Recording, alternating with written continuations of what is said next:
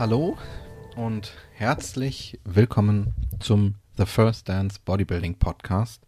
Ich bin Nils Polte, der Host dieser Sendung und bevor wir in Part 2 der ersten Episode gehen, möchte ich mich bei allen Zuhörerinnen und Zuhörern für das überragende Feedback zur ersten Episode bedanken.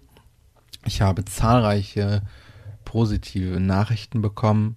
Unglaublich viele von euch haben den Podcast abonniert noch mehr von euch haben den Podcast runtergeladen und gehört. Und das hat mich extrem gefreut, denn ich war schon ein bisschen unsicher, wie dieses Projekt ankommt, weil ich noch nie ein Solo-Podcast-Projekt gestartet habe und andere Podcasts vielleicht ganz anders aufgebaut sind. Aber das überragende Feedback hat mich in der Entscheidung bestärkt und ja, damit gehen wir rein in die in den zweiten Part der ersten Episode. Heute geht es um meine ersten Trainingseinheiten, was ich mir dabei gedacht habe und was ich mir dabei nicht gedacht habe und um die ersten Entscheidungen rund um die Ernährung. Meine erste Einwaage hat am 10.12.2015 mit überragenden Anabolen 67 Kilogramm auf 1,72 stattgefunden. Ich bin also mit nichts gestartet. Wo ich damals angefangen habe zu trainieren, habe ich in der letzten Episode äh, schon angerissen. Ich habe mich damals dazu entschieden, mich in einem Gym anzumelden, was extrem nah an meinem Wohnort war, ungefähr fünf Minuten entfernt. Für mich war es unwichtig, was für ein Equipment dort ist, ob es gute Maschinen sind oder schlechte, ob das Umfeld jetzt besonders gut ist oder auch nicht, ob da viele Freunde von mir trainieren oder auch nicht. Das war alles sehr unwichtig. Für mich war es wichtig zu wissen, hey, ich kann immer in dieses Gym gehen. Wenn ich von der Schule nach Hause gekommen bin, konnte ich direkt dorthin gehen. Egal wann ich nach Hause gekommen bin, ob das um 13 Uhr war, 14 Uhr, 17 Uhr, was auch immer. Ich, ich war zu Hause, konnte hingehen. Und das hat mir eine extrem große Sicherheit gegeben auch als es um, um die Trainingsplangestaltung ging, waren komplexe Gedankengänge eher sekundär beziehungsweise gar nicht vorhanden. Ich habe mir auch keine Gedanken darüber gemacht, ob ich jetzt sechsmal die Woche ins Gym gehen soll oder nicht, weil das eine große Zahl ist und einen großen Erfolg verspricht. Oder ich gehe fünfmal, weil viele Freunde von mir fünfmal gehen. Oder ich muss montags Brust trainieren, weil das jeder macht. Ich muss zweimal die Woche einen Armtag machen, weil das irgendwie cool ist. Das war alles gar nicht in meinem Kopf. Schon gar nicht irgendwelche Muskelgruppen zu priorisieren oder was auch immer. Der erste Gedanke, den ich hatte, war, hey, wie oft kann ich ins Gym gehen? Egal in welchem Szenario. Und da war für mich relativ schnell klar, dass dreimal die Woche immer möglich sind. Bevor ich mit dem Bodybuilding angefangen habe, habe ich Jahr, ähm, jahrelang Handball gespielt und hatte immer zwei Trainingseinheiten pro Woche und ein Spiel am Wochenende. Also drei Tage. Und das hat immer funktioniert. Ich habe nie irgendwas verpasst. Und deswegen war mir auch relativ schnell klar, dass ich dreimal die Woche absolut schaffen werde. Und allein diese zwei Gedanken, dass dieses Gym immer erreichbar ist und dass ich immer die drei Trainingseinheiten schaffe, hat mir einen großen Rückhalt gegeben und viel Selbstvertrauen, weil ich glaube, das kennen wir alle, wenn wir uns in einem Gym anmelden und gefühlt 50 Kilo wiegen und der Rest wiegt gefühlt 100 Kilo und man ist unfassbar unterlegen, man hat eigentlich von nichts eine Ahnung, man hat wenig Selbstvertrauen. Das ist ja kein Zustand, den man genießt. Und mir hat aber damals diese Sicherheit ein gewisses Selbstvertrauen gegeben. Als es dann um den um die Übung ging, um den Trainingsplan an sich, hatte ich zum damaligen Zeitpunkt noch gar kein großes Bedürfnis danach, extrem viel Wissen aufzusaugen. Das kam sehr, sehr schnell, aber als ich den Entschluss gefasst habe, Muskeln aufzubauen, hm, war mein allergrößtes Bedürfnis, einfach äh, zu handeln, Entscheidungen zu treffen, die jetzt sofort Einfluss auf mich haben. Deswegen bin ich einfach zu einem Trainer in diesem Gym gegangen, habe gesagt, hey, ich werde hier dreimal die Woche hingehen, was soll ich machen?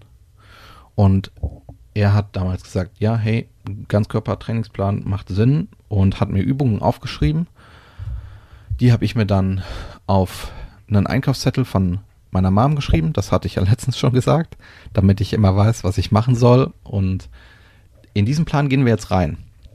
Und zwar habe ich damals ein Latzug gemacht, Rudern mit der Langhantel, Butterfly Reverse, Schrägbankdrücken mit der Kurzhantel, eine Butterfly-Variante am Kabel, Schulterdrücken mit der Kurzhantel, Frontheben, was für den Bizeps, was für den Trizeps und Kniebeugen an der Multi. Und viele von euch werden jetzt schon erkennen, dass damals einige Regeln bezüglich eines Programmings gebrochen worden sind. Denn ich habe damals nicht in Bewegungen gedacht und mir überlegt, hey, wie kann ich diese Bewegungen so abdecken, dass die Übung für mich passt. Aus verschiedensten Perspektiven. Ähm, ich habe mir auch keine Gedanken über die Übungsreihenfolge gemacht oder wie ich Gewicht steigern soll und was auch immer. Das, davon hatte ich damals absolut gar keine Ahnung. Rückblickend war das aber absolut in Ordnung, weil ich diesen Ganzkörperplan damals zehn Wochen gemacht habe. In der Zeit habe ich an Körpergewicht zugelegt. Ich bin in diesen Übungen, auch wenn sie vielleicht nicht die besten Übungen in diesem Moment für mich waren, ich bin darin stärker geworden und nach zehn Wochen hatte ich das Gefühl, ich bin in der Lage, Muskulatur aufzubauen und ich bin in der Lage, in Übungen stärker zu werden. Und deswegen halte ich das für keinen großen Fehler, damals eben diesen Trainingsplan gemacht zu haben. Auch wenn Frontheben wahrscheinlich nicht die beste Idee ist oder ich weiß nicht, äh, keine, keine Beinbeuger-Variation, kein Seitheben. An sich ist es, ist es, ist es ein Trainingsplan, der Angriffsfläche bietet. Aber ich habe ja gerade schon gesagt, dass das trotzdem funktioniert hat. Was sicherlich auch erwähnt werden muss, um ein bisschen Humor in die heutige Episode zu bringen. Ich habe damals Langhantelrudern gemacht mit der, mit der Langhantel.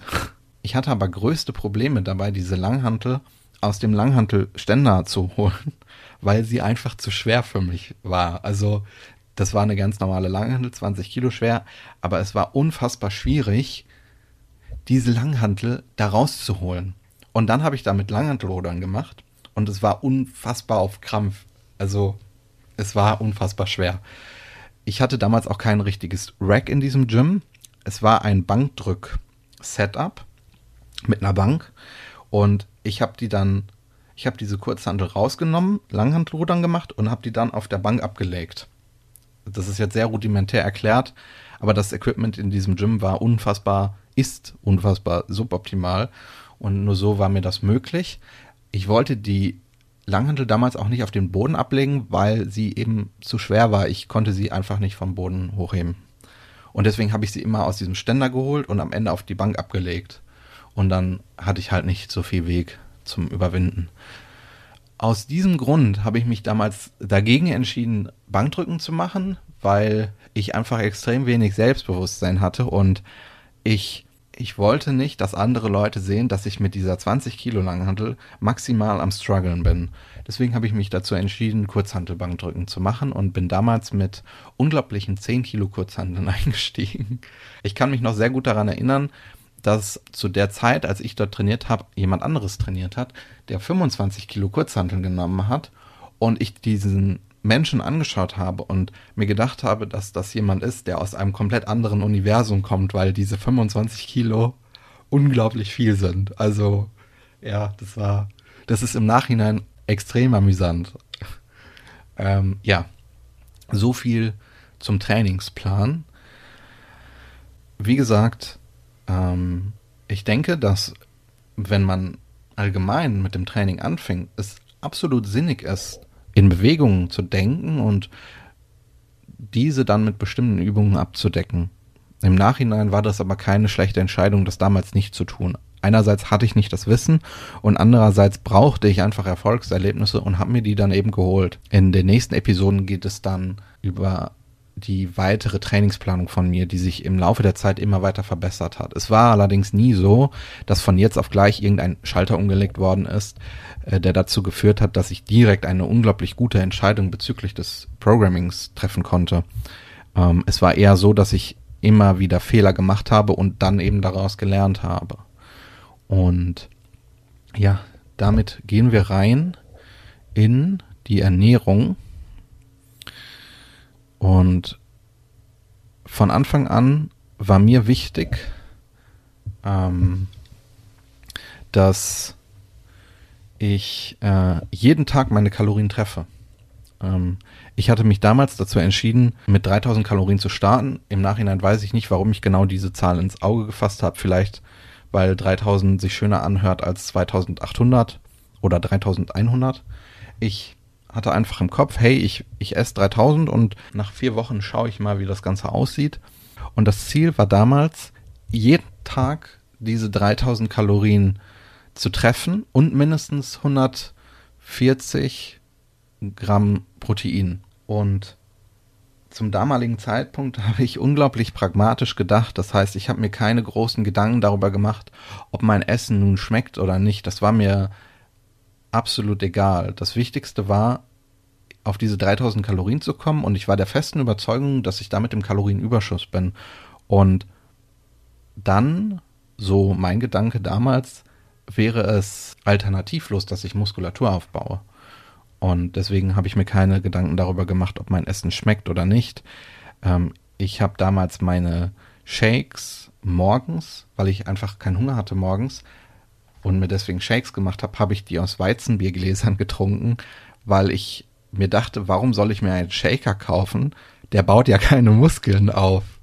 Und so habe ich, glaube ich, ein Jahr lang keinen Shaker gehabt und immer aus Weizenbiergläsern Shakes getrunken.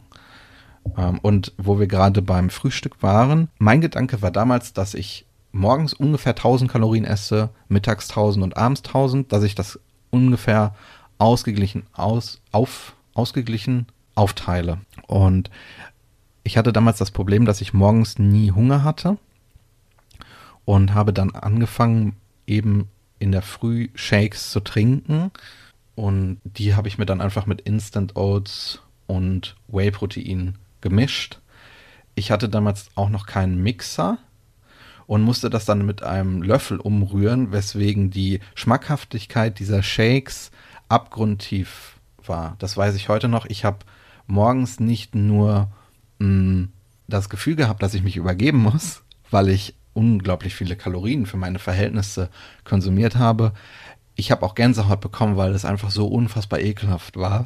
Aber das war mir egal, weil ich war mir sicher, dass es funktioniert. Also es gab nie den Gedanken, mir einen alternativen Plan zurechtzulegen. Ich habe morgens meine 1000 Kalorien geschafft und das war ein unfassbar unangenehmes Erlebnis, aber das war doch ab, das war damals für mich absolut egal, weil ich habe einen Haken an die 1000 Kalorien gemacht und damit habe ich meinen Job erledigt, fertig. Und so war das damals mit dem Frühstück und was auch damals wichtig war, das hat immer funktioniert. Also ich hatte diesen Shake und dann noch in der Schule äh, ganz normale Pausenbrote und zusammen waren das dann 1000 Kalorien und das hat jeden Tag funktioniert und deswegen gab es für mich nie oder damals gab es nie irgendwie den Gedanken, das in irgendeiner Weise zu ändern. Irgendwann bin ich dann zu normalen Haferflocken mit Milch gekommen statt dem Shake, weil ich in der Lage war, auch feste Nahrung morgens zu mir zu nehmen. Das Mittagessen war damals auch äußerst pragmatisch.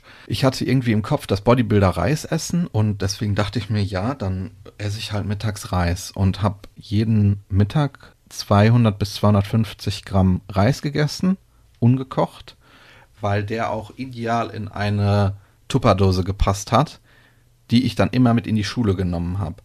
Und dann war ein für einen sehr langen Zeitraum waren diese 250 Gramm Reis mein Mittagessen. Also der trockenste Reis, den habe ich ja dann sechs bis acht Stunden mit mir rumgetragen. Der war extrem trocken, der war extrem ekelhaft und den habe ich mir dann immer in der Mittagspause innerhalb von zehn Minuten reingehauen. Ich weiß bis heute nicht, wie ich das in zehn Minuten schaffen konnte. Manchmal habe ich auch mir einen Löffel Reis in den Mund geschoben und habe dann mit Wasser das Ganze runtergetrunken, damit es runtergeht, weil es unmöglich war, irgendwann das irgendwie zu schaffen. Aber auch das war mir egal, weil ich hatte einen Haken an meine Kalorien gemacht und deswegen habe ich das Ganze auch nicht hinterfragt. Yes, Das war damals mein Mittagessen. Ich habe mir auch keine Gedanken darüber gemacht, dass ich jetzt 20 bis 30 Gramm Protein pro Mahlzeit zu mir nehme. Für mich war nur wichtig, dass ich diese 140, 150 Gramm pro Tag schaffe. Ich denke, im Gesamtkontext Bodybuilding macht es sehr viel Sinn, pro Mahlzeit eine bestimmte Menge an Protein zu sich zu nehmen. Aber wenn ihr gerade erst mit dem Sport anfangt, ihr habt keine Routinen aufgebaut, nichts, dann kommt einfach auf eure Kalorien, kommt auf eure Proteinmenge pro Tag und ihr habt euren Job erledigt. Stresst euch nicht mit damit dann noch pro Mahlzeit so und so viel Gramm Protein zu euch zu nehmen. Und deswegen, also es wäre damals auch irgendwie schwierig gewesen, das für mich umzusetzen, weil es war dann eben so, dass ich immer diesen Reis mit zur Schule genommen habe und gegessen habe. Und das war für mich immer möglich, auch wenn es teilweise unangenehm war. Aber wenn ich dann noch gesagt hätte, hey, ich, ich pack da noch irgendwie 200 Gramm Hähnchen dazu, das wäre dann nochmal mit Aufwand verbunden gewesen, weil ich dieses Hähnchen kauf, hätte kaufen müssen. Ich hätte es zubereiten müssen. Ich hätte dann irgendwie einen anderen, eine andere Tupperdose besorgen müssen, wo das Ganze reinpasst. Und das, damals wäre das schon ein Riesenkonflikt gewesen. Und deswegen wollte ich das einfach nicht ändern. Ja, und teilweise hat das auch aus Unwissen stattgefunden, weil ich mir nicht darüber bewusst war, dass eine bestimmte Menge Protein pro Mahlzeit gewisse Vorteile hat. Das war dann mein Standard Mittagessen. Ich bin dann nach der Schule meistens ins Training gegangen, habe davor noch eine Banane und einen Apfel gegessen, weil ich zwischen Mittagessen und Trainingseinheit meistens doch einen längeren Zeitraum hatte und ein bisschen Hunger hatte mir aber dieser, diese Banane und der Apfel nicht schwer im Magen gelegen haben. Damals war auch nicht der Gedanke, ein unglaublich vorteilhaftes Pre-Workout zu mir zu nehmen. Ich wollte einfach nicht mit Hunger ins Training. Ich wollte aber auch nicht mit vollen Magen ins Training. Und ich habe dann einmal eine Banane und einen Apfel gegessen. Mein Hunger war weg, die Einheit war gut und dann habe ich das einfach so weitergemacht, ohne, ohne da komplexe Gedanken heranzuziehen. Hab mir dann damals aber auch nach dem Training immer noch eine Banane mitgenommen, weil ich irgendwo damals im Internet gelesen habe, hey, es ist, es ist gut, wenn du Kohlenhydrate nach deinem Training zu dir nimmst. Das war damals zu dem Zeitpunkt, wo ich noch nicht unglaublich viel Wissen hatte. Deswegen habe ich das nicht hinterfragt, habe meine Banane gegessen und das war's halt. Und es war auch immer verfügbar, weil meine Eltern immer Bananen zu Hause hatten und hey, dann konnte ich die halt mitnehmen. Zum Abendessen gab es dann natürlich auch Reis, weil das musste damals immer gegessen werden. Ich dachte, das ist die beste Kohlenhydratquelle, die es gibt. Und deswegen gab es eben auch Reis abends und Hähnchen. Und weil ich zum damaligen Zeitpunkt dachte, dass der Makronährstoff Fett nicht gut sei, habe ich das auch mit unglaublich wenig Öl angebraten und das war dann meistens unfassbar trocken und habe dann auch noch den Reis angebraten, damit der anders schmeckt als mittags, weil mittags war ja schon dieses negative Erlebnis und habe das dann eben gegessen. Das waren dann meistens 100 Gramm Reis, vielleicht auch mehr, ich weiß es nicht mehr ganz genau, und 300 bis 400 Gramm Hähnchen. Das ist sicherlich heute sehr amüsant, weil gewisse Personen ja Verschwörungstheorien über meinen Fettkonsum in die Welt kommunizieren. Ja, das war jedenfalls mein, mein typisches Abendessen. Und ja, ich habe dann kurz vorm Schlafengehen natürlich Magerquark konsumiert. Wie gesagt, ich hatte damals noch keinen Mixer und ich war zwar pragmatisch, aber ich war absolut nicht gewillt, diesen trockenen Magerquark so aus der Packung zu mir zu nehmen. Ich hatte damals auch Freunde, die irgendwie gesagt haben, ja, ich esse keinen Magerquark, das ist extrem widerlich, den zu essen. Und dann dachte ich mir, hey, das funktioniert ja super, Kalorien zu trinken. Also muss ich diesen Magerquark irgendwie so anrichten, dass ich ihn trinken kann. Und dann habe ich immer Magerquark in eine Schüssel gepackt, dazu Orangensaft gekippt. Ich weiß nicht, warum ich damals Orangensaft ausgewählt habe. Jedenfalls habe ich ihn da reingekippt und es war damals unglaublich schwierig, das mit einem Löffel zu vermengen und deswegen habe ich eine Gabel genommen. Das ging irgendwie einfacher. Und so habe ich, glaube ich, über sechs Monate jeden Abend Magerquark und O-Saft in eine Schüssel gemacht, das extrem lange mit einer Gabel verrührt, bis es flüssig war. Und dann habe ich das selbstverständlich in ein Weizenbierglas gefüllt und es dann getrunken. Das war so unglaublich widerlich, dass ich jedes Mal Gänsehaut bekommen habe.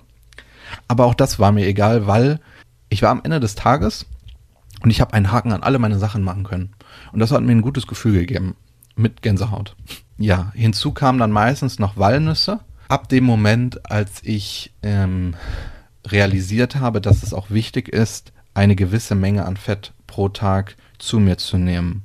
Die Walnüsse haben mir zum damaligen Zeitpunkt auch nicht geschmeckt, aber das war mir dann auch egal. Das war halt dann am Abend, waren das meistens 50 Gramm Walnüsse und die waren innerhalb von fünf Minuten gegessen. Die haben mir nicht geschmeckt, aber mein Gedanke war immer, hey, das sind jetzt fünf Minuten am Abend und deswegen stellt sich doch gar nicht die Diskussion, das nicht zu machen. Ja. Wenn ich jetzt so über die Ernährung rede und auch rückblickend darüber nachdenke, hätte man sicherlich viele Dinge äh, viel angenehmer gestalten können. Man hätte die 3000 Kalorien mit weniger Gänsehautmomenten reinbekommen können. Trotzdem bin ich rückblickend sehr dankbar, dass ich damals maximal pragmatisch gedacht habe, weil das schon eine gewisse Frustrationstoleranz aufgebaut hat.